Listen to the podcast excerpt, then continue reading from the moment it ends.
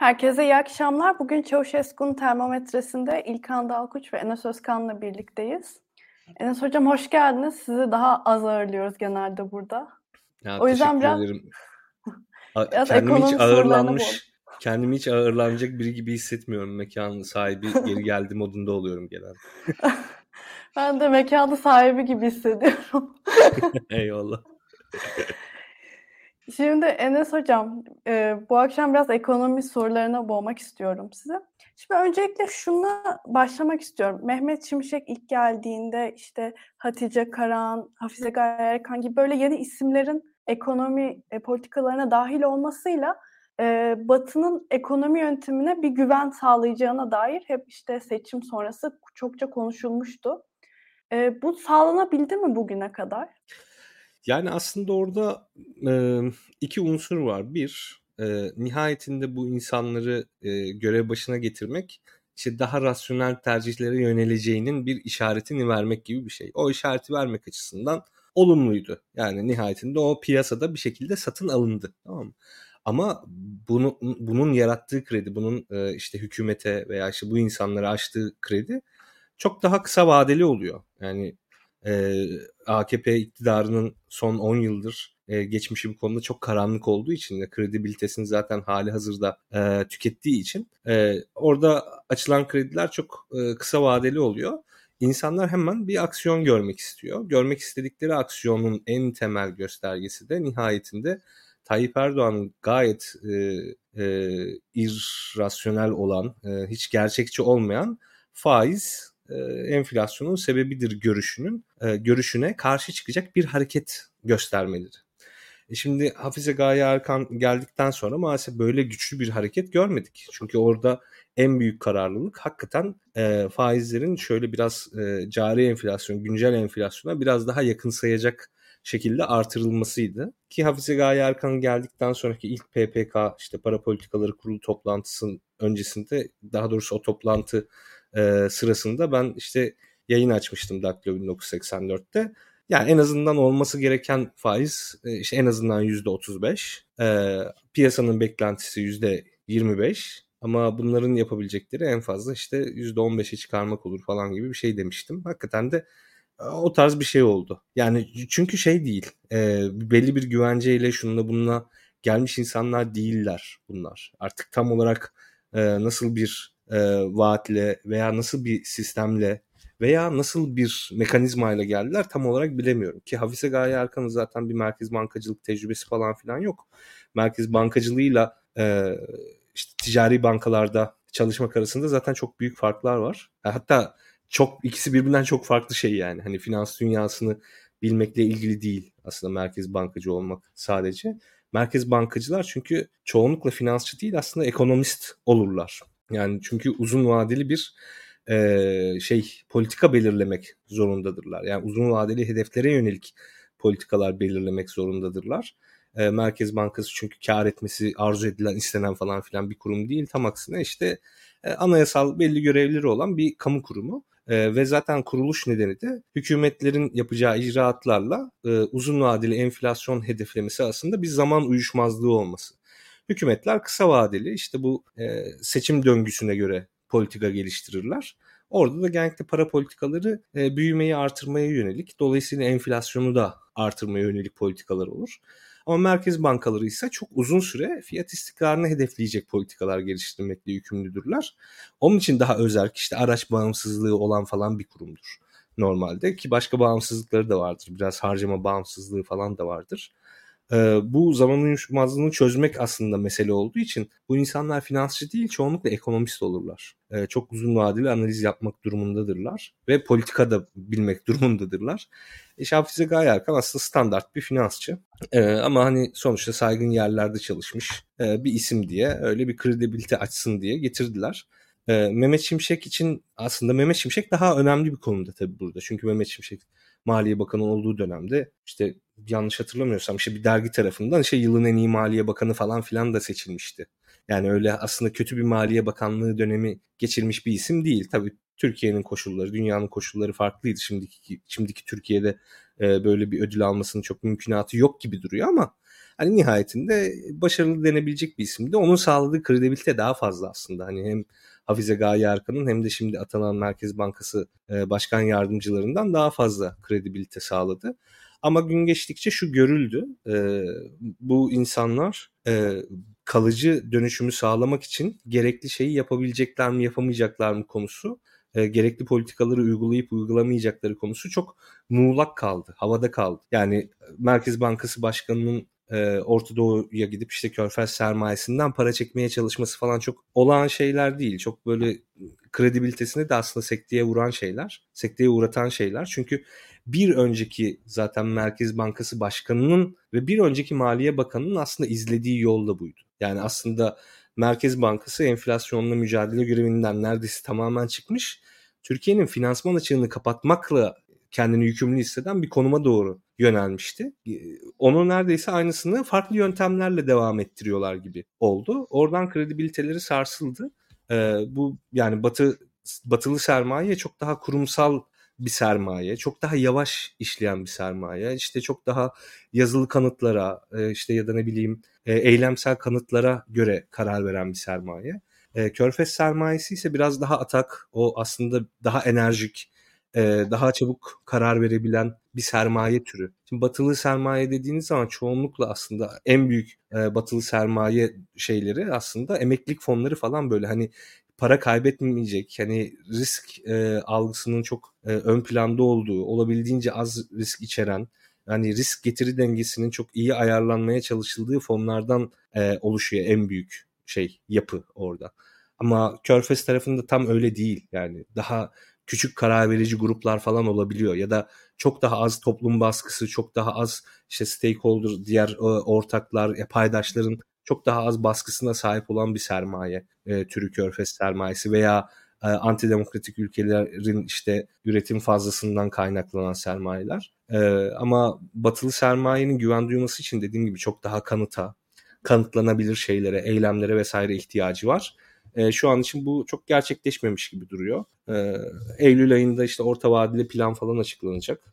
Orada ne yapacaklar, ne edecekler? Bence işte bunların hepsi izleniyor. Ama büyük bir şey, en azından özetle şunu söyleyebilirim. Büyük bir ee, ne derler? Büyük bir şey sağlamadı. E, e, ya biraz önce söylediğin şey aslında. Yani e, büyük bir e, güvenilirlik diyeyim sağlamadı hiçbir zaman. E, ilerleyen dönemlerdeki hareketleri tabii dediğim gibi bakılacak, edilecek. Ama şu an için güçlü bir durum yok maalesef. Yani isimler sadece belirleyici değil tabii ki, daha büyük e, hareketler ve politikalar tabii büyük ihtimalle belirleyici. Ya olur. Tabii öyle. Ya, ya, isimler derken de tamam, şimdi isimler iyi. İşte Hafize Gaye Erkan'a bakıyorsun. Dediğim gibi tamam ekonomist falan değil ama işte, işte iyi finans kurumlarında çalışmış. Gerçi son çalıştığı banka da işte battı falan, bu First Republic Bank hani çok ciddi bir e, sıkıntı çıkardı Amerika'da falan. E, ama hani sonuçta işte iyi bir kariyer şeyi var ya da işte Osman Cevdet Akçay, bakıyorsun işte Türkiye'de iyi bir üniversitede bir profesör, işte daha önce büyük şirketlerde, holdinglerde çalışmış, bankaların yönetim kurulunda bulunmuş bir isim. Fatih Karan'a bakıyorsun, işte New York Fed'de, Fed'in işte New York şubesinde çeşitli araştırmalar yapmış bir isim. İşte dünyaca ünlü, işte Amazon'da mesela bir ara işte ekonomisti. Hatice Karan'a bakıyorsun, işte Yeni Şafak yazarı falan deyip geçiyorlar ama ya öyle değil tam ya. Yani Erdoğan'ın bu faiz sebep enflasyon sonuç saçmalığına hiç kulak asmamış. Yani AK Parti içerisinde o konuda böyle daha rasyonel bir tavır belirlemiş birisi ama sonuçta hiçbiri Nobel ödüllü bir ekonomist falan da değil yani. Hani Türkiye'de önemli isimler ama dünyaya da çok büyük güven sağlayacak hani şey isimler değiller. Yani atıyorum bir Bernanke falan değiller ya. Şimdi bu iki bin sekiz krizinden sonra onun yaptığı saçmalıklar falan filan da ortada ama hani sonuçta öyle kredibilite sağlayacak isim olmaları noktasında evet, ama bu çok uzun vadeli bir kredibilite değil yani. Hani e, önemli isimler, Türkiye'de önemli isimler, daha lokal isimler, uluslararası e, camiada profilleri nedeniyle kredibilite sağlanan isimler. Yoksa yani herhangi bir emeklilik fonunun o Osman Cevdet Akçay Merkez Bankası Başkan Yardımcısı olmuş ne kadar güzel falan dediğini sanmıyorum. Yani Türkiye'de önemli bir profesör, işte ana akım iktisatçı Merkez Bankası'na başkan yardımcısı olmuş. Bu çok iyi bir haber şeklinde e, sound etmiştir o tarafa. Yani öyle bir intiba oluşturmuştur. Onun haricinde direkt isim, ismen kredibilite sağlayacak bir e, şey değil. Yani sonuçta binlerce böyle dünyada işte yetenekli, yetkin, alanında iyi isim var. Evet, kesinlikle. Ya bir de şimdi buradan birazcık Borsa İstanbul sorusu soracağım hocam. Yani yılbaşından bu yana e, yatırımcı sayısı iki milyondan dört milyona çıkmış.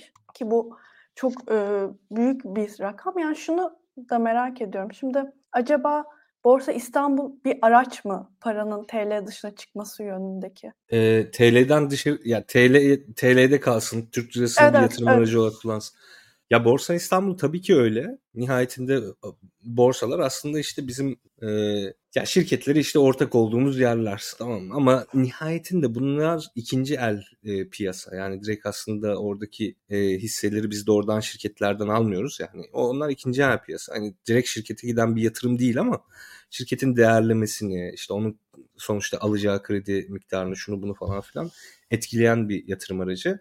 Yani zaten şöyle bir şey oluyor borsa, yani genellikle enflasyonun yüksek olduğu durumlarda, özellikle Türkiye'de enflasyon muhasebesi falan filan da yapılmadığı için karlılıklar vesaire çok yüksek e, görünüyor. E, bu durumda da aslında şirketlerin değerleri falan da yükseliyor. O hisse senetlerine e, hem yansıyor hem de hisse senetlerinden dolayı şirketlerin değerlerine yansıyor. Borsa önemli bir yatırım aracı olarak görülüyor. Çünkü orada neredeyse tek alternatif olarak bırakmaya çalışma gibi bir durum var Türk lirası araç olarak. Yani normalde borsa yatırımcısıyla mevduat yatırımcısı çok ayrı dünyaların insanıdır. Yani ikisinin risk algısı farklıdır. Borsa yüksek riskli bir yatırım aracı. Yüksek riskli yatırım aracına yatırım yapan insanla hiç risk içermeyen mevduat gibi, yani parasını bankada tutan insan arasında büyük bir fark vardır. İşte o insanın, düşük risk algısıyla hayatını idame ettirmeye çalışan insanın borsa yatırımcısına dönüşmesi çok zor bir süreç, çok sancılı bir süreç ve genellikle e, çok ciddi kayıplarla sonuçlanan süreçler. Türkiye'de ama şöyle bir eğilim görüyoruz. Yani normalde işte e, borsalarda kurumsal yatırımcı, ya Türkiye'de çok az. Yani Türkiye'de tabii Türkiye borsası zaten çok küçük bir borsa aslında baktığınızda, işte e, yani kendi ölçeğine göre, ülke ölçeğine göre, göre bile küçük. E, dünyadaki borsalar arasında da hani çok önemli bir büyüklüğü yok. Kurumsal yatırımcı sayısı az. Bireysel küçük yatırımcılara yönelik bir e, neredeyse şey yatırım çözümü gibi duruyor. Çünkü kurumsal yatırımcıların daha çok girmesi için daha farklı regülasyonlara, düzenlemelere falan filan da ihtiyaç var. O noktada çok şey değil e, ama burada şey biraz hükümetin yönlendirmesi var. Yani sonuçta e, mevduattan gelecek parayı e, faizsiz düşük tutarsanız insanlar ya dövize ya işte mala, İşte ev, araba, şu bu falan filan ya da borsaya yönelecektir.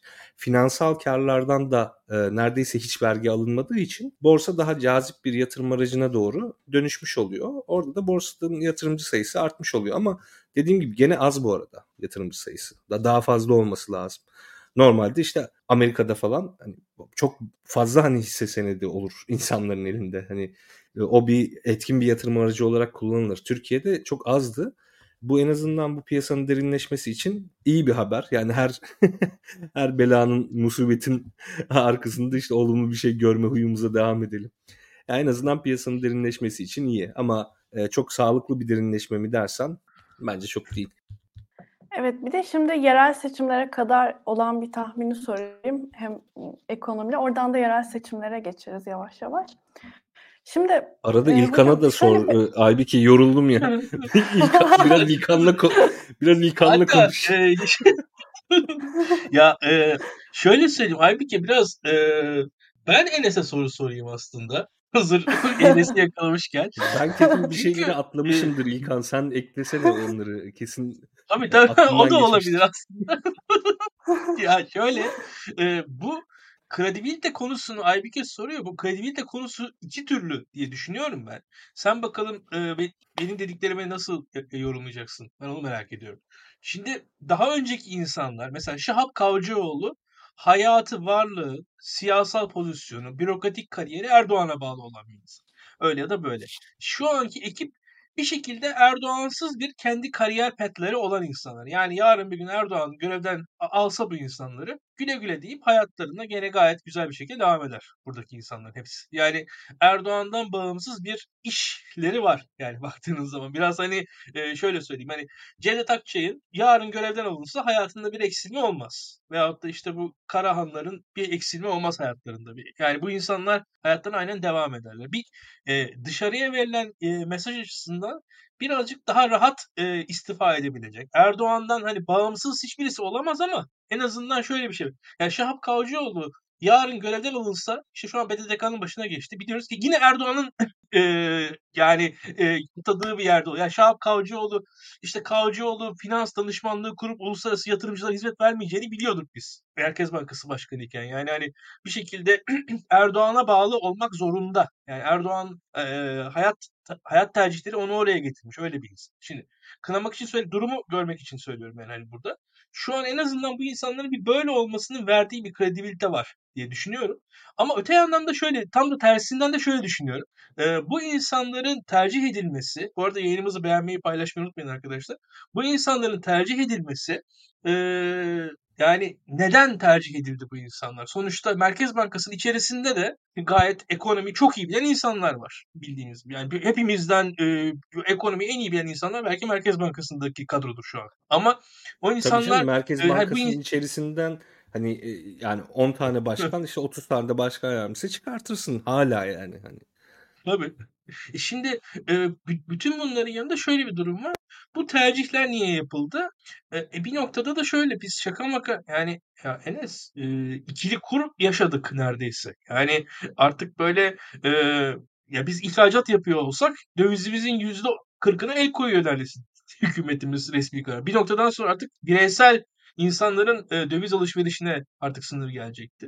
Yani bir, bir şeyin sınırına gelindi artık hükümet, ya bir yerden sonra e, dövizle işlemlerin kontrolünde hani sıradan vatandaşa da sıra gelecekti bir yerden. Hani biz de dolar alamaz hale gelecektik veyahut da hani doğru düzgün neredeyse e, diyelim ki bir metin yazıp e, gerekçe gösterip dolar alabilir hale gelecektik belki de ileride. Eski sistem devam etseydi. O, ona geç, geçilmemesi adına belki son dönüş yapıldı. E, ama İlkan, şunu merak ediyorum. Bir şey ekleyeyim aslında bu dediğine. Evet. Ya. Hakikaten ya bir ara sahnede yazışmıştık ya, ya mesela Türkiye bu arada ilaç ham maddesi konusunda çok zora düşen bir ülke işte. Ta uzun zamandır işte e, bunu daha önce başka bir yayında konuşmuştuk yani Hindistan'dan geliyor çoğunlukla ilaç ham maddesi. O ilaç ham maddesi için işte Hindistan'daki Exim Bank benzeri yapı Türkiye'ye yapılan satışlar için kredileri kapatmıştı. Bu çok uzun sürdü. Çünkü Türkiye'deki şirketlerin geri bu kredileri, daha doğrusu ilaç şirketlerine parayı ödeyip ödeyemeyeceği kesin olmadığı için e, ilaç ham maddesi satıcılarına ihracat kredisi vermeyi durdurmuştu. Bunu yani Budaklı bin dokuz yüz seksen dörtte konuştuk, anlattık. İşte bir eczacı deposu sahibiyle hatta konuştuk falan. Şimdi Türkiye gerçekten öyle bir dönemeçten geçiyor. Bakın hala şeydeki e, bu Sağlık Bakanlığı'nın ilaçlar, tıbbi cihazlar falan filan için belirlediği kur on dört lira mı on beş lira mı ne? Ha, kuru ama şu an kuru onun iki katı, tamam mı? Yani orada hala bak belli noktalarda böyle yapay bir baskı oluşturuyor. Hani eğer biraz daha hakikaten o Şahap Kavcıoğlu vesaire falan filan Nebati döneminde devam etseydik gerçekten e, dolar hani otuzlarda yirmi altı yirmi yedilerde değil de otuz beş kırklarda durabilseydi hani gene bir serbest bırakma harekatı mecbur olacaktı. otuz beş kırklarda dursaydı o on dörtte duramazdı o ilaç kuru. Şimdi de zaten çok büyük baskı var, duramıyor. Ama bir şekilde idare edebiliyorlar. Yani sübvansiyonu hem şirket hem işte şey tarafı yapıyor. S G K tarafı yapıyor gibi düşünebilirsiniz. Ya da işte tıbbi ve tıbbi cihaz kurumu yapıyor. Sağlık Bakanlığı, öyle düşünebilirsiniz.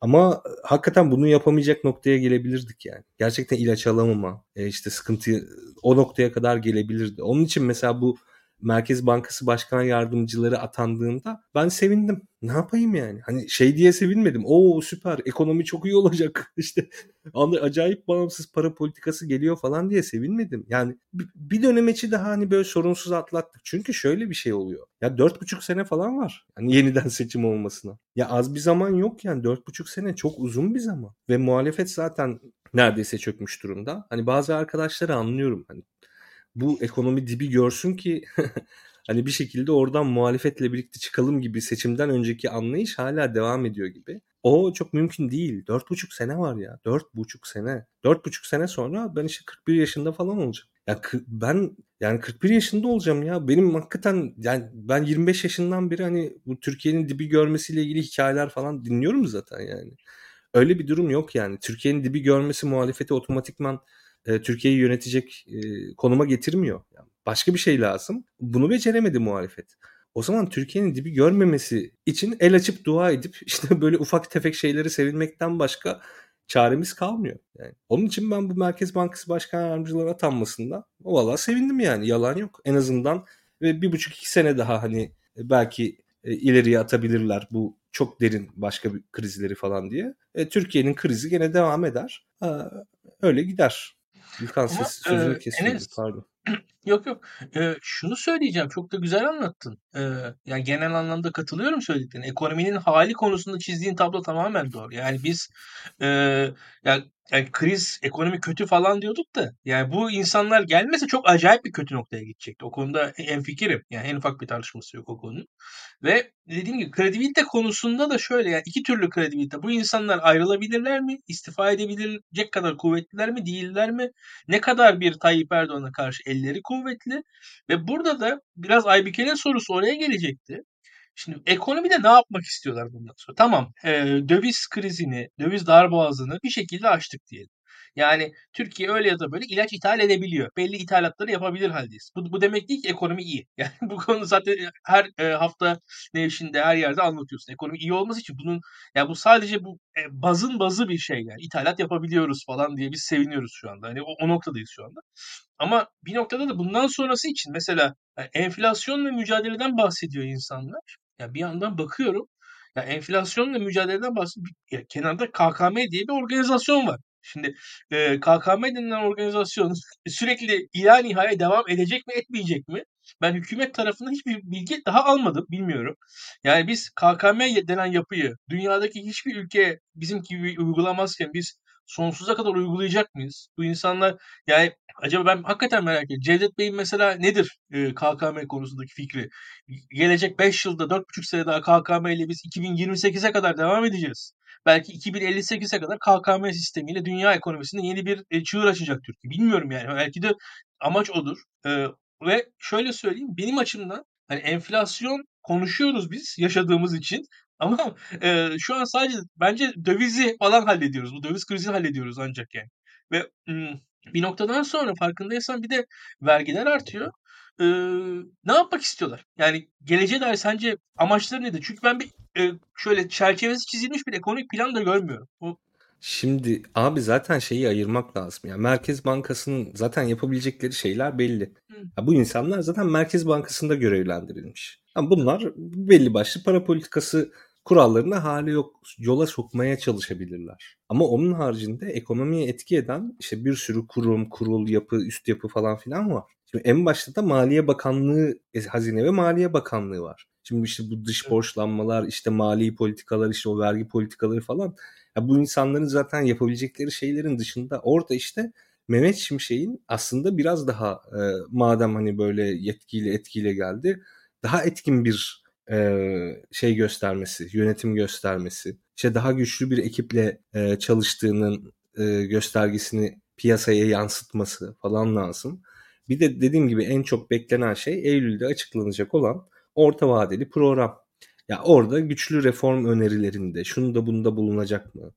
Ee, işte bunu yapabilmek için e, Tayyip Erdoğan ne kadar destek verecek? Ama zaten bu insanlar, yani daha doğrusu Mehmet Şimşek e, yani neredeyse bir sıfır geride başladı. Çünkü hatırlıyorsanız Erdoğan şey dedi. İşte Mehmet Şimşek'i getirdiniz şu bu falan soru sordu gazetecinin biri. E, işte katlanacağız falan gibi bir şey dedi. Yani Mehmet Şimşek'in yaptıklarına. Yani destek veriyoruz, arkasındayız, işte beraber bu işi düzelteceğiz falan demedi. Yani çok kısa süreliğine bence kredi açtı Mehmet Şimşek'e. Ee, ve yani bu kredi büyük ihtimal işte yerel seçimlere yönelik seçim ekonomisinin e, başlayacağı dönemde falan filan herhalde bitecek bir kredidir diye tahmin ediyorum. Ya yani orada Erdoğan zaten güçlü bir şekilde bu insanların veya Mehmet Şimşek'in arkasında durmuyor ki. Bunu ne yapabilirler? Hani çok kısıtlı ellerindeki. Hele Merkez Bankası tarafına geçtiğinizde ya faiz artırma izniniz yoksa gene yan yollara sapmak zorunda kalacaksınız. Ya Berat Albayrak ilk geldiğinde işte hatırlıyorsanız şey yaptılar. Geç likitte penceresi diye bir aracı var şeyin. Merkez Bankası'nın. Merkez Bankası işte bankaların bankasıdır. Son kredi merciidir. The last resort of lending'dir, tamam mı? Ya ban- bakan bir banka akşam hesapları denkleştiremediyse, diğer bankamadıysa falan koşa koşa gider e, şeye Merkez Bankası'na. E, Merkez Bankası'ndan şey ister. Borç ister. Normalde vereceği faizden bir tık daha fazla e, faize Merkez Bankası da o bankaya borç verir ki o banka batmasın. Normalde hani faiz şey yüzde yirmi ise o geçli kitle penceresi dediğimiz şeyin faiz oranı da yüzde yirmi iki olur, yüzde yirmi üç olur, hadi yüzde yirmi beş olur. Bir ara bu normal faizle politika faizle faiziyle geçli kitle penceresinin arasında bu kadar bir uçurum olmuştu. Yani arada e, işte yüzde on beş falan filan fark vardı. Hatta yüzde yirmiye yakın fark vardı. Ve sürekli geç likitte penceresinden fonluyordu piyasayı Merkez Bankası. Ama politika faizi düşüktü. yüzde sekizlerde mi neydi? Geç likitte penceresi yüzde yirmi beşlere falan dayanıyordu. O geç likitte penceresi aracının e, faiz oranı. Şimdi böyle yan yollara mı sapacaklar? Ne yapacaklar? Çünkü belli yani yapman gereken şey belli. Yani bu faizleri bir yerde artırman lazım. Bu senin gösterge faiz oranı. Bunu artıramıyorsun. O zaman yan yollara mı sapacaksın? Mesela K K M benim de yani kafamda hani sorularına soruyla cevap veriyormuş gibi oluyor da İlkan şeyi belli değil. Yani benim de kafamda çözemediğim şeyler var. Yani K K M bitirmek istiyorsun. Hangi kaynakla nasıl bitireceksin? Enflasyon yaratmadan bitirebilir misin? Dolara kaçışı engelleyebilir misin? Böyle hani insanları e, sürüler halinde borsaya falan yönlendiremezsin yani. Dediğim gibi o riskli yatırımcı, risk ürünlerine yat, yatırım yapan insanla risksiz ürünlere yatırım yapan insan arasında fark vardır. Ne kadar da güdülesen o insanları onların yüzde onu falan borsaya gider, tamam mı? E, ne yapacaksın? Süper bono mu çıkartacaksın? O konuşulan şey hani enflasyon artı yüzde üç faizle kısa vadeli süper bono mu çıkaracaksın? Bunun e, sana getirdiği, daha doğrusu hazineye getirdiği yükü nasıl engelleyeceksin? Bunların hepsi akıllarda dönen şeyler ve bunlar için dediğin gibi İlkan ya bir plan sunulmadı bize. Bununla ilgili bize sunulan bir plan yok. Bize sunulan bir plan yoksa biz sadece işte bazı tahminlerde bulunabiliyoruz. Yani bu insanların genel çerçevesini para politikası konusunda ne yapacaklarını o açıdan ben de bilmiyorum. Yani bilmiyorum. Tahmin şimdi, edemiyorum. E, şimdi ister istemez Türkiye'nin o geçmişte yaşadıklarından dolayı bu Merkez Bankası'nın döviz satması işine çok da hoşgörüyle bakmayan bir noktada ben kendimi görüyordum. Ama bir yandan da şöyle bir şey var. Ya K K M diye bir şey var. Yani onun getireceği maddi yükü düşündüğün zaman Merkez Bankası bir yandan döviz satıyor. Yani o kadar da haksız değilmiş gibi gelmeye başlıyor. Çünkü hiçbir politika uygulayamıyorsunuz bir yerden sonra. Yani K K M orada durduğu zaman e, ya kuru salmak diyorsun. Nereye salıyorsun kuru? Kuru kuru saldığın anda zaten her şey allak bullak olacak. Yani onun ve birbirini allak bullak edecek. Ondan sonra onun yarattığı şey tekrar başka bir tarafa doğru yanaşacak falan. Ee, hiçbir kolay çıkış yolu görmüyorum. En sonunda zaten ellerinde tek kalan enstrüman e, Mehmet Şimşek dediğin gibi Maliye Bakanı en son benzine geldi zam yani. Hani e, bizde e, en sonunda en doğal kaynak e, vatandaşta bulundu yani. Bak ve çıkışta yok hakikaten.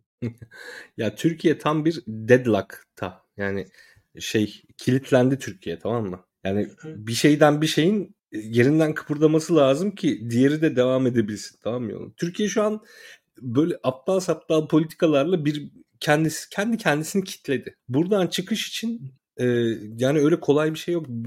Bir yerin kırılması lazım, tamam mı? Derlenip toparlanması için, yeniden hale yola koyulması için. Ya bir şeyler kırılmadığı sürece buradan öyle ben kolay bir çıkış olacağını falan hatta çıkış olabileceğini düşünmüyorum. Gerçekten deadlock'ın tanımı odur. İki şey birbirine evet. Kitlenir, tamam mı? Birisi, birisi yani hareket edebilmesi için birinin diğerinin hareket etmesi lazım ki diğeri de onu takip etsin veya hareket etsin.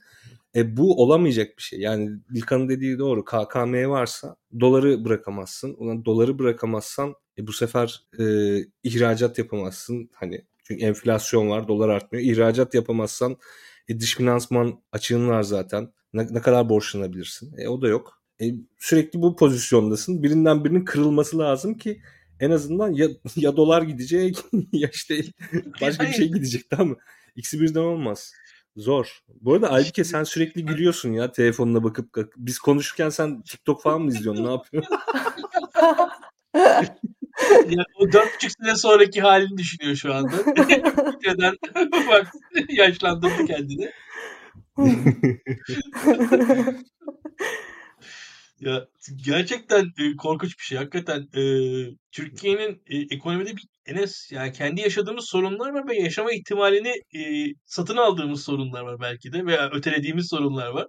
Onlar üst üste geliyor. Bize gelen sorularda e, böyle yönetemezler falan e, diyordunuz diye bir soru vardı. Onu ben e, cevap vermedim. E, zaten böyle yönetemediler. Mehmet Şimşek'in gelmesi e, yani neticede e, o yönetim tarzının devam etmeyeceğini biz söylemiştik zaten. O, o, o gerçekleşti o konuda ve onun dışında bakarsanız e, kurda e, ta, yani kurdaki şu artışın e, bu seviyelerde olacağını e, ya ben neredeyse rakam verdiğimi hatırlıyorum. Enes rakam vermemişler, bu seviyeleri işaret ettiğini net hatırlıyorum. Yani açıkçası seçim öncesinde. otuzu geçebilir gibi, yani otuz sınırında kalır gibi düşünmüştüm. Biraz daha aşağıda gerçekleşti. Evet, yani hemen hemen e, çok da yani çok böyle e, hani makul ekonomi e, konusunda yorum yapan e, muhalif yorumcuların dediklerinin dışında da bir şey gerçekleşmedi. Yani hükümetin yaptığı öyle çok bir sürpriz, insanları şaşırtan bir durum olmadı. Belki şöyle söyleyeyim, politik olarak e, yani dış politikadaki hükümetin dönüşümü en azından daha hızlı oldu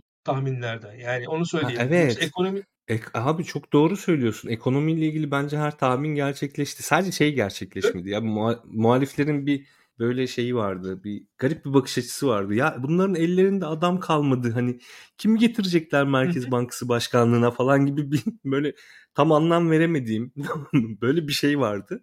Ya onun zaten çok saçma olduğu belliydi ama sonuçta muhalifler ona inanıyordu yani. Hani AK Parti'de şey kalmadı. Yani yetişkin insan kalmadı. Onu da böyle şey olarak adlandırılıyordu ya işte e, liyakat problemi falan. Yani liyakat problemi var ama hani adam olmadığından değil kardeşim yani. Başka bir nedenden evet. kaynaklanıyor. Yoksa adam var yani, liyakatli sorun değil. Ya bir sürü üniversitede işte bir sürü profesör var. Merkez Bankası'nın içi zaten gene adam kaynıyor. Yurt dışında bir sürü yetişmiş insan var. Getirirsin birini. O liyakat problemi başka bir şeyden kaynaklanıyordu. E, o gerçekleşmedi ekonomik tahmin olarak. Yani bunu kim getirecekler falan. Gayet yetkin insanlar gelebiliyormuş. Hani her, herkes gördü.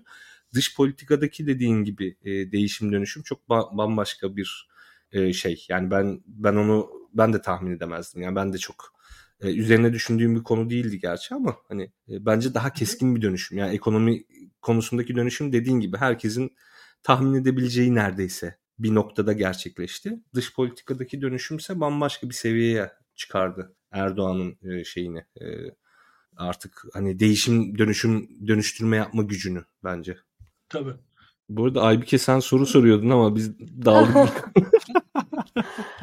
Ya aslında biraz sorumun cevabı geldi ama şuna bağlayabilirim. Şimdi bu kurdaki baskıyı ben merak ediyorum. Yani sonuçta yerel seçime kadar devam edileceği bekleniyor Enes Hocam. Yani bu bir de Merkez Bankası'ndaki döviz yetersizliğini de ben göz önünde bulundurunca şunu merak ediyorum.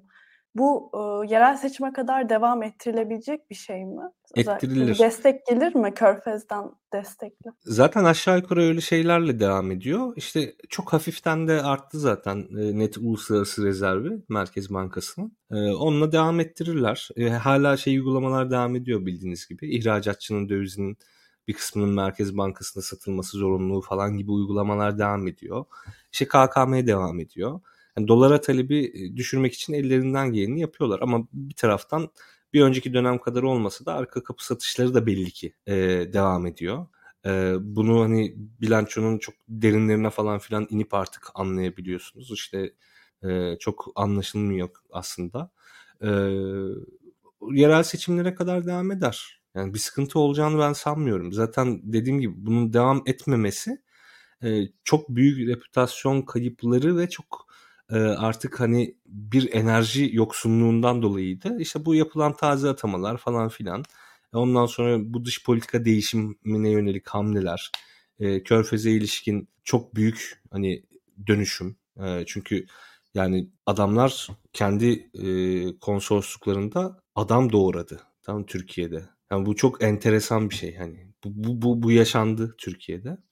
Ee, ve Türkiye buna çok ciddi tepki gösterdi gibi oldu. Şimdi çok başka bir noktaya gitti iş. Şimdi bu, yani normalde böyle büyük ve hızlı bir dönüşüm görmek çok normal mi bilmiyorum. Yani hani e, çok rasyonel mi yani? Bu dönüşümün kendisinden bahsetmiyorum. Dönüşümün bu denli büyük olabilmesi rasyonel bir şey mi onu bilmiyorum. Yani alanım değil, çok üzerine düşünmediğim bir konu. Ama nihayetinde bu büyük değişimler, ray değişimleri bile diyemeyeceğim yani, çok büyük yüz seksen derece dönen politika değişimleri bazı şeyleri hala sürdürülebilir kılabiliyor. Ama sonuçta bunların hepsi kısa vadeli şeyler. Yani çok kısa vadeli bunlar. Yani yerel seçim dediğinde ki kaç ay kaldı yerel seçime? İşte Mart'ta değil mi yerel seçim? yedi sekiz ay falan var aşağı yukarı.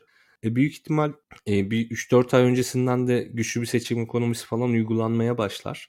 İşte Erdoğan yapacağı bazı zamları işte sene sonuna falan bıraktı. iki bin yirmi dördün başına falan bıraktı.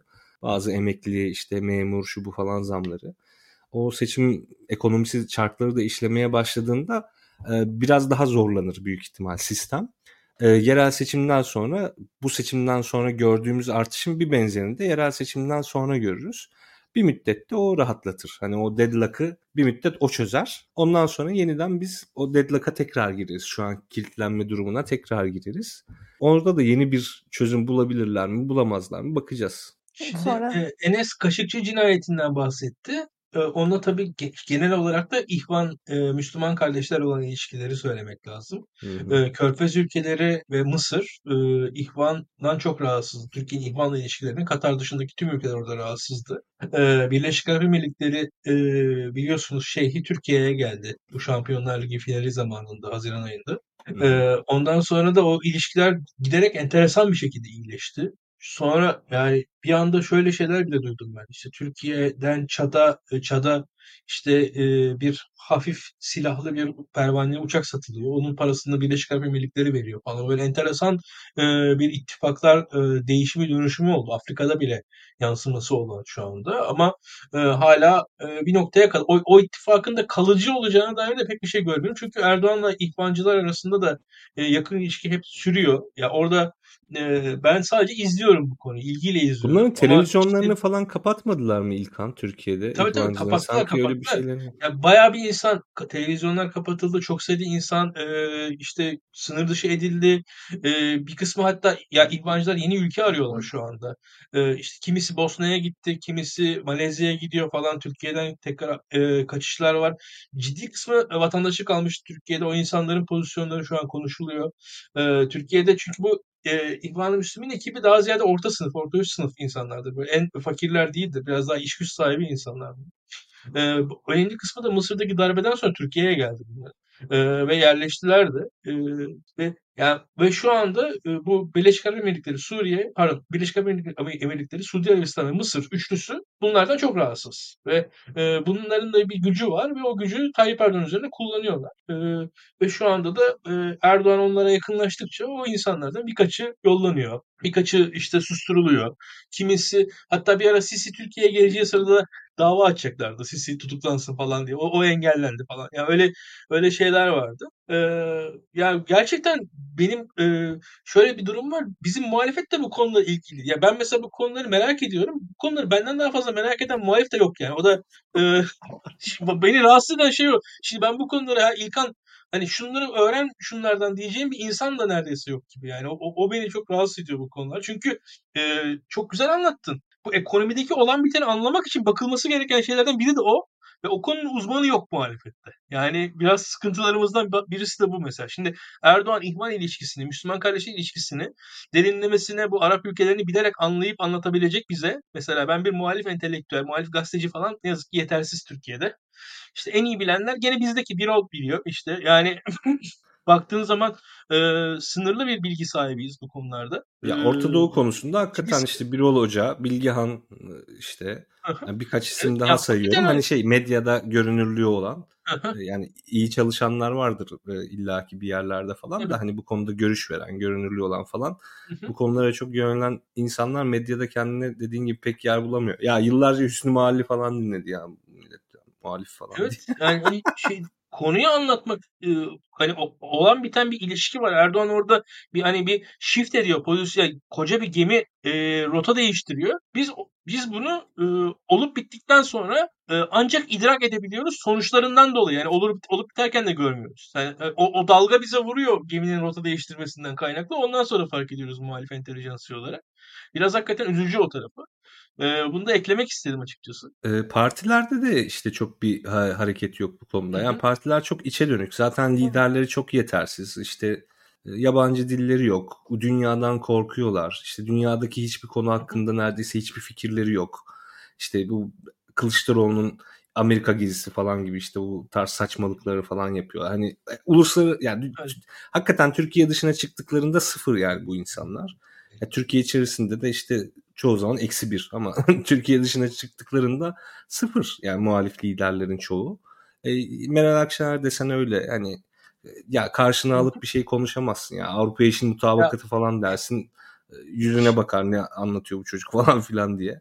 Böyle maalesef şeyler yani. Çok etkisizler ya. Çok şeyler yani, yani ayak oyunu işte ya da böyle iç politikadaki şey hamleler işte keskin hamleler şu bu falan hani siyaset kurumunun böyle yerleştiği bir dönem oldu Türkiye'de maalesef. Yani. Şimdi çok basit anlatalım. E biz mesela işte bu foncu moncu bilmem ne saldırılıyor neden? E, Türkiye dışından insanlarla oturup e, konuştuğumuz için suçlu kabul ediyor. Şimdi zihniyet böyle olduğu zaman kimse konuşamıyor bundan sonra. Konuşan kazanıyor. Yani bir, bir de bunu görmek gerekir diye düşünüyorum. Yani artık e, nasıl e, ikna edilir insan, nasıl anlaşılır, nasıl anlatılır bilmiyorum ama biraz böyle düşünüldüğü zaman anlaşılır. Yani konuşan insan kendi ruhunu falan teslim etmiyor. Oturuyor, konuşuyor. Anlaşırsa anlaşıyor, anlaşmazsa anlaşamıyor. Yani hiç kimse... E, şey değil yani hiç kimse böyle vatan haini falan değil yani böyle anlat böyle öyle bir durum var. Muhalefet kendisi e, bakmaya, görmeye, konuşmaya, kendi adına gidip politika ortaya koymaya e, çıkmıyor. Ancak Erdoğan'ın politikalarına, Erdoğan'ın koyduğu e, metriklerle Erdoğan'ı değerlendiriyor. Erdoğan, Erdoğan yeterince iyi Erdoğan olamadı diye biz Erdoğan'ı eleştiriyoruz muhalefette. Yani halbuki Erdoğan'ın metriklerinin dışında da dış politika ortaya konabilir. E, ekonomi politikaları ortaya konabilir. E, ekonomide bakın mesela ya faiz konusunda Erdoğan'ın e, görüşleri var. Muhalefet onu reddediyor. Bakın ne güzel. E, dış politikada da bu olabilir aslında. Yani e, bu ayıp değil, günah değil. Genel vatansever pozisyon e, sağlanabilir diye düşünüyorum. Bunları da eklemek lazım. Bir, bir de dış politikanın bir kutsiyeti oluştu son yıllarda. Yani ona muhalif olduğun zaman hani bir ülkenin genel olarak bir haini gibi ilan edilme durumu da oluştu. Yani iç politikada da ekonomide durum farklı. Şöyle bir de Erdoğan politikasını değiştiriyor. Yani dün e, bu işte Suudi Arabistan konusunda bir politikası vardı. Bugün başka bir politikası var. İki politika da dış politika. İkisini de uygulayabiliyor. Yani biz şimdi hangisine karşıyız, niye karşıyız? Yani şöyle Erdoğan'ın politika oluşturmasının sürecinin tamamına karşı olursunuz metodolojik olarak. O doğru, çok güzel. Ama bir de kafanda e, Türkiye'ye dair, yani Türk, ülkenin çıkarları da bence böyle böyle böyle tesis edilir diye de başka bir e, paradigman da vardır. Yani olması gereken en azından diye umuyorum ama e, bence biz olana okumakta bile zorlanıyoruz diye düşünüyorum. Biraz o konuda açıkçası hayal kırıklıkları içerisindeyim. Sen de bu konuda aslında ihtisas yapıyorsun Aybike. Yani sen nasıl görüyorsun? Yani hani hakikaten şey enteresan olmuyor mu? Yani bu siyasi parti liderlerinin durumunu nasıl görüyorsun? Yani bu dış politika anlamında gerçekten ya. Yani e, partilerin belki dış politika birimleri hani biraz daha farklı olabilir. Çok büyük farklılıklar içermese de. Ama parti liderlerinin Erdoğan'a bu Erdoğan'a muhalefet edemeyecek kadar bu konulara uzak olması konusunda sen ne düşünüyorsun? Hakikaten merak ediyorum. Ya aslında ben biraz şöyle düşünüyorum. Parti liderlerinden bir kere başlamak gerekiyor. Gerçekten hani bu biraz aslında bence dış politikayı takip etmek, dil bilmekle de alakalı. Çünkü mesela ben uluslararası ilişkiler okuyorum. Türkçe düzgün bir kaynak yok. Hani hep İngilizce bilmek ve onu okumak gerekiyor. Biraz e, buna uygun mesela think tank yok muhalif ya da bu çok az var sayısı. O da yeterli. Yani orada bir aslında insan yetişmiyor. Ya da bilen insanı bilmeyenden ayırt etmek aslında siyasi partilerde zor ya da çok böyle bir uğraş da yok gibi görüyorum ben en son.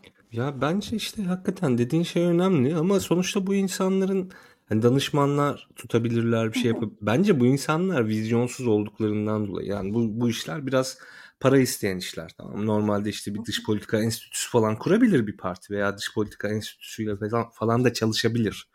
Bunlarda hiçbir beis yok, yapabilirler ama e, vizyonsuzluktan dolayı bence liderlerin çoğunlukla vizyonsuzluğundan dolayı e, işte delege oyunlarına, işte şuna buna falan filan aslında parayı gömüyorlar.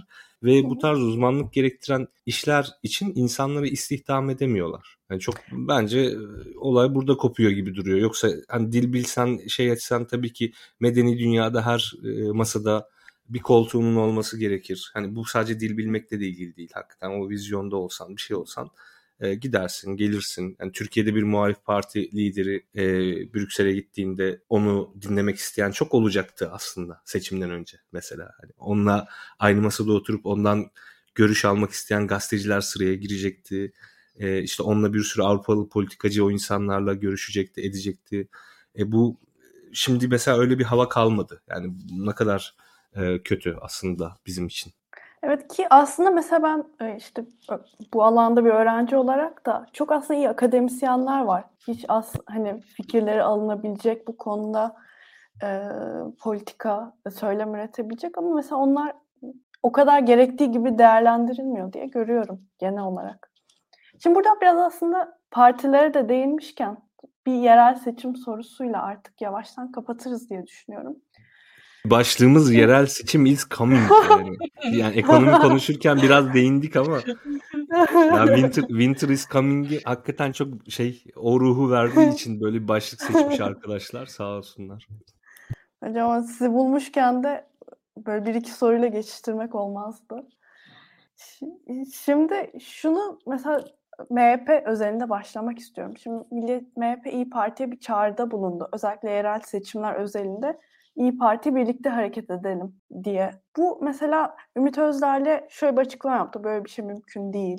İşte e, biz e, M H P ile ittifakla bir arada hareket etmeyiz gibi. Ama mesela aslında şeyleri görmedim ben İlkan. E, asıl ülkücü, ağır abi diyebileceğimiz İYİ Parti'deki liderlerin herhangi bir e, söylemini ben görmedim. Bunu e, daha çok Ümit Özder'le gibi yeni siyasetçi diyebileceğimiz insanlardan gördük. Yani ben şunu merak ediyorum. Acaba böyle bir hamleye İYİ Parti içerisinde sıcak e, bir yaklaşım olur mu? Ne düşünüyorsun? Şöyle basitçe ifade edeyim. E, birincisi tabii ki e, bu köprünün altından çok sular akar. E, adaylar belirlenene kadar. Bu yılın e, sonuna kadar adaylar e, az çok belirlenecek. İttifaklar az çok belirlenecek. E, e, her parti kendi çıkarını doğal olarak savunacaktır. E, tahmin ediyoruz. Cumhuriyet Halk Partisi içerisinde bir liderlik yarışı var. Enteresan bir şekilde diğer partiler içinde yok böyle bir liderlik yarışı. Ya, benim anlamadığım şey. Ben yani tam Kılıçdaroğlu kötü de yani, yani Meral Akşener, Ali Babacan falan süper bir siyasetçiler mi ki partileri içerisinde ya biz ne yapıyoruz diyen yok. Onu da söyleyeyim. Yani muhalefetin kalanına da ben e, bekliyordum bir liderlik tartışmasında. Hiç kimse de yok öyle bir tartışma. Ama yerel seçimlerde belli ki e, ciddi e, alışverişler olacak. E, bu şu demek değil ama ben İYİ Parti'nin sosyolojik olarak ve seçmen tabanı olarak kolay kolay öyle ittifaktan ayrılabileceğine inanmıyorum. Yani e, ağır abiler dediğiniz insanların da o kadar ağır ağırlıklarının olduklarına inanmıyorum. Yani o ağır abilerin ağırlıklarının kendilerinden kaynaklandığını düşünüyorum. Öyle çok da fazla bir ağırlıkları olduklarına inanmıyorum. Yani öyle e, bu insanların yani orada oldukları için oradalar. Yani orada yani orada ben olsaydım o ağır abi ben olacaktım. Yani şey, belki muhtemelen self-fulfilling e, ağır abi. Yani evet. Kendi aynen, kendini yani, aynen. Doğru, kül aldıkları yani, için ağır abi olmuş insanlar. Yani böyle çok dehşetli bir halk karşılıkları olduğu için de bir ağır abileşme durumları yok orada. Yani ve e, şunu söylemek lazım. Sen bunu Enes benden daha iyi ifade ettin. Yani A K P'den ayrılanları herkes değer biçiyor. Yani bu insanlar A K P'den ayrılıyor. Ancak Tayyip Erdoğan'ı alırsanız partinizde bir değeri olabilir. Yok, onun dışındaki evet eski yani. A K P'de çok bir değeri yok demiştin. Ya burada da ya İYİ Parti açısından da İYİ Partili kurmaylar falan bana o kadar e, heyecan yaratan insanlar değil yani İYİ Partili kurmayların fikirleri o kadar. Ve burada şunu söylemem lazım. İYİ Parti şu an ciddi bir e, finansal, siyaset finansmanı işi. Bakın bugün e, tipe dair bir iddia çıktı ortaya. Ortalığı karıştırdı değil mi mesela? Biz şu an çok ciddiye almıyoruz. Yani kanıtlanmadığı için konu atletmedik ama siyaset aslında finansman işi. İYİ Parti'nin ciddi finansman sorunu var ve bu da İYİ Parti'de yapısal sorunlar yol açıyor. En kibarca ifade ediyoruz. Bu finansman sorununu çözmek için de yerel seçimler bir yol. İYİ Parti yerel seçimlerde bu finansman sorununu çözmek için belediye isteyecektir. Bunun ötesi İYİ Parti'ye bu belediyeyi verecek yerde M H P olmayacaktır. Çünkü M H P'nin belediyesi yok zaten. Artı yani M H P zaten o, o belediyeyi verme kabiliyetine sahip bir yer değil. Yani burada M H P'nin söylemleri sadece İYİ Parti'yi ve ittifakı birazcık karıştırmaya yöneliktir. Onun gerçekçiliğine pek inanmıyorum ben açıkçası. Ee, yani o, o ittifakların tamam iç çatışmalar olur. Sonuçta anlaşırlar gibi geliyor. Yani bir taraf M H P ile A K P arasında da yani bir noktada ittifak uzlaşma olacağı açık. Zaten şey de değil, pratik de değil. Allah'ın seversen İYİ Parti ile M H P birleşsin. Hangi belediyeleri kazanacak? Kastamonu, Amasya, Çankırı, Kırıkkale. Hadi bunları yani alsın. Ya buradan bir finansman mı yaratacak? Ya Amasya'nın ne evet. şeyi kendi kendine yetmiyor zaten parası. üç yüz beş yüz bin lira aylık oradan sıksan suyunu çıkarsan ya çözersin ya çözemezsin. Yani, tamam. Ne yapacak yani? yani? İYİ Parti C H P ittifakıyla açıkçası Balıkesir'i alır. Çok daha fazla e, bir kaynak Tabii. ortaya çıkartmış olur.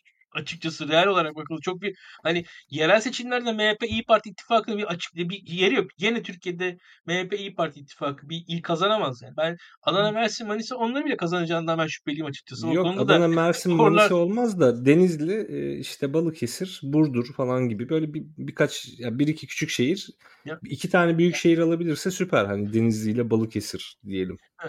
Ya bana çok rasyonel olan bir şey gelmiyor. O sadece Sayın Bahçeli arada öyle enteresan laflar söyler. Ee, burada da şunu söyleyeyim. Ben C H P ile yani, birleşirse e... diye dedim abi. C H P ile hani ittifak kurarsa Balıkesir, Aha. Denizli'yi belki alır. Hani M H P ile gene onları da Aha. alamaz tabii ki yani. E, tabii canım tabii tabii. Aynen aynen. Ya hayır şey değil yani bir, bir İYİ Parti'nin bir e, ben çok kolay bir çıkış. Çünkü İYİ Parti'nin yapısal şöyle bir sorunu var. İYİ Parti'nin Türkiye'de birinci olduğu bir ya da iki ilçe mi ne varmış tüm Türkiye'de. Yani işte bu kadar hani tüm Türkiye'deki ilçeler arasında. Birinci olduğu ilçe yok İYİ Parti'nin. Mesela hani şimdi bu, bu da e, ya biraz demografik bir sıkıntı İYİ Parti açısından. Sonuçta İYİ Parti'nin güçlü olduğu bir coğrafyası yok. Yani İYİ Parti şurada güçlüdür dediğimiz bir Türkiye haritasını önümüze açtım. seksen bir ile baktığımız zaman ya şu beş ilde İYİ Parti çok kuvvetli dediğimiz ilde İYİ Parti'nin oyu zaten İYİ Parti o illerde ikinci parti falan maksimum olabiliyor ya da olamıyor. Üçüncü parti olduğu ilde İYİ Parti kuvvetli diyoruz biz. Yani mesela o yüzden İYİ Parti'nin e, yerel seçimlerde yapısal bir sorunu var. E, sıkıntısı var ve e, bu devam eder. Bu devam eder. E, ne yazık ki siyaset işte finansmanın meselesinin biraz karşılığı bu yerel seçimler. Üzücü o. Burada da e, biz C H P içerisindeki çatışmalara bakacağız. C H P içerisinde şöyle söyleyeyim.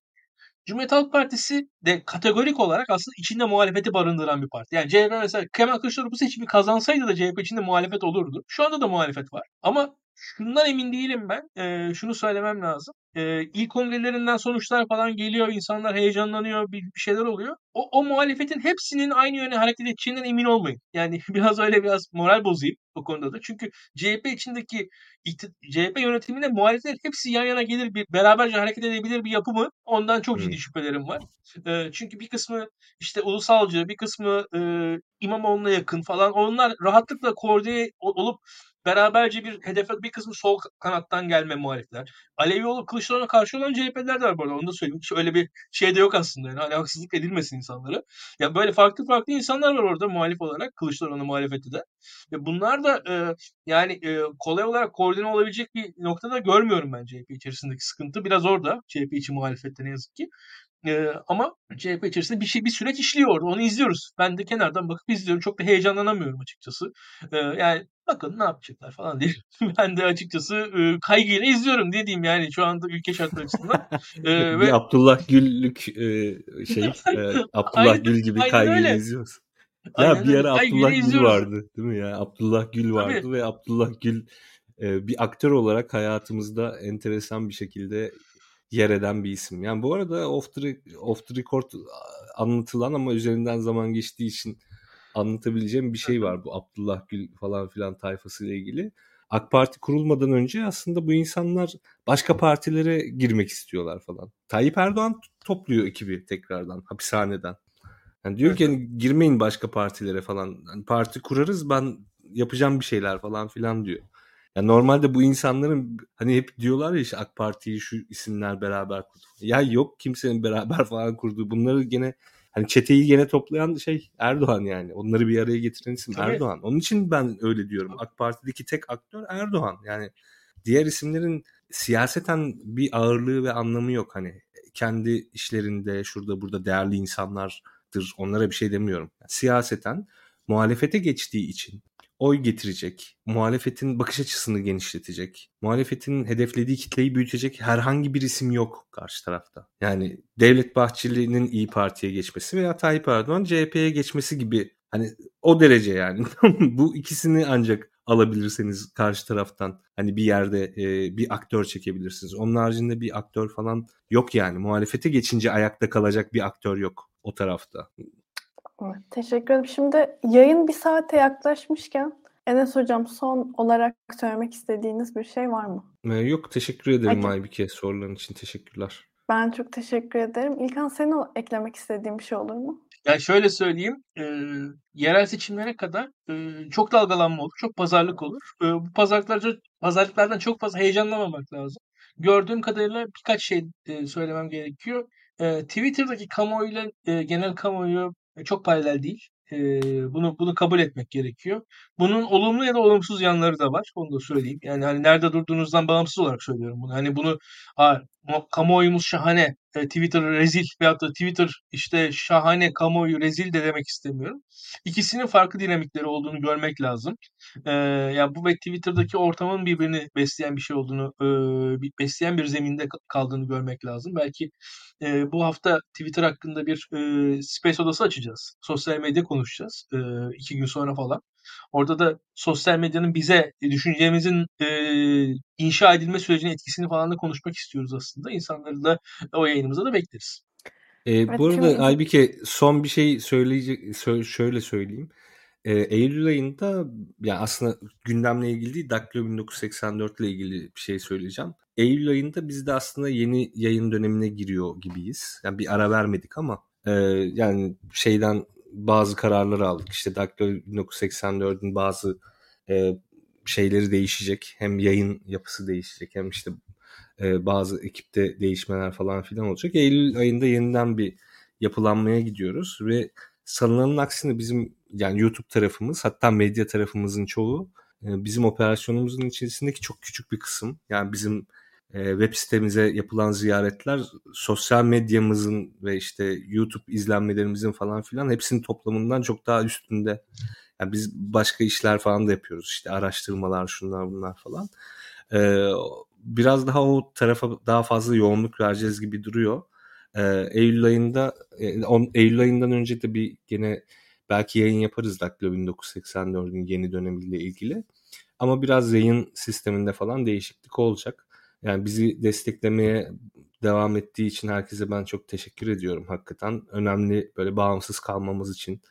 E, çünkü seçimden önce e, hakikaten bu siyasetin finansmanına muhalif medyanın finansmanı da e, dahildi bir yerde. E, seçimden önce bağımsız kalabilmek önemliydi bizim için.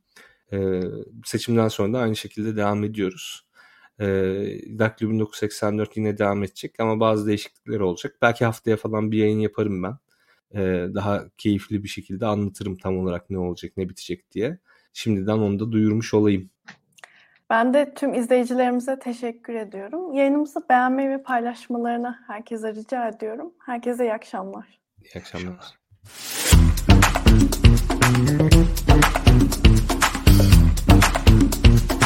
İyi akşamlar.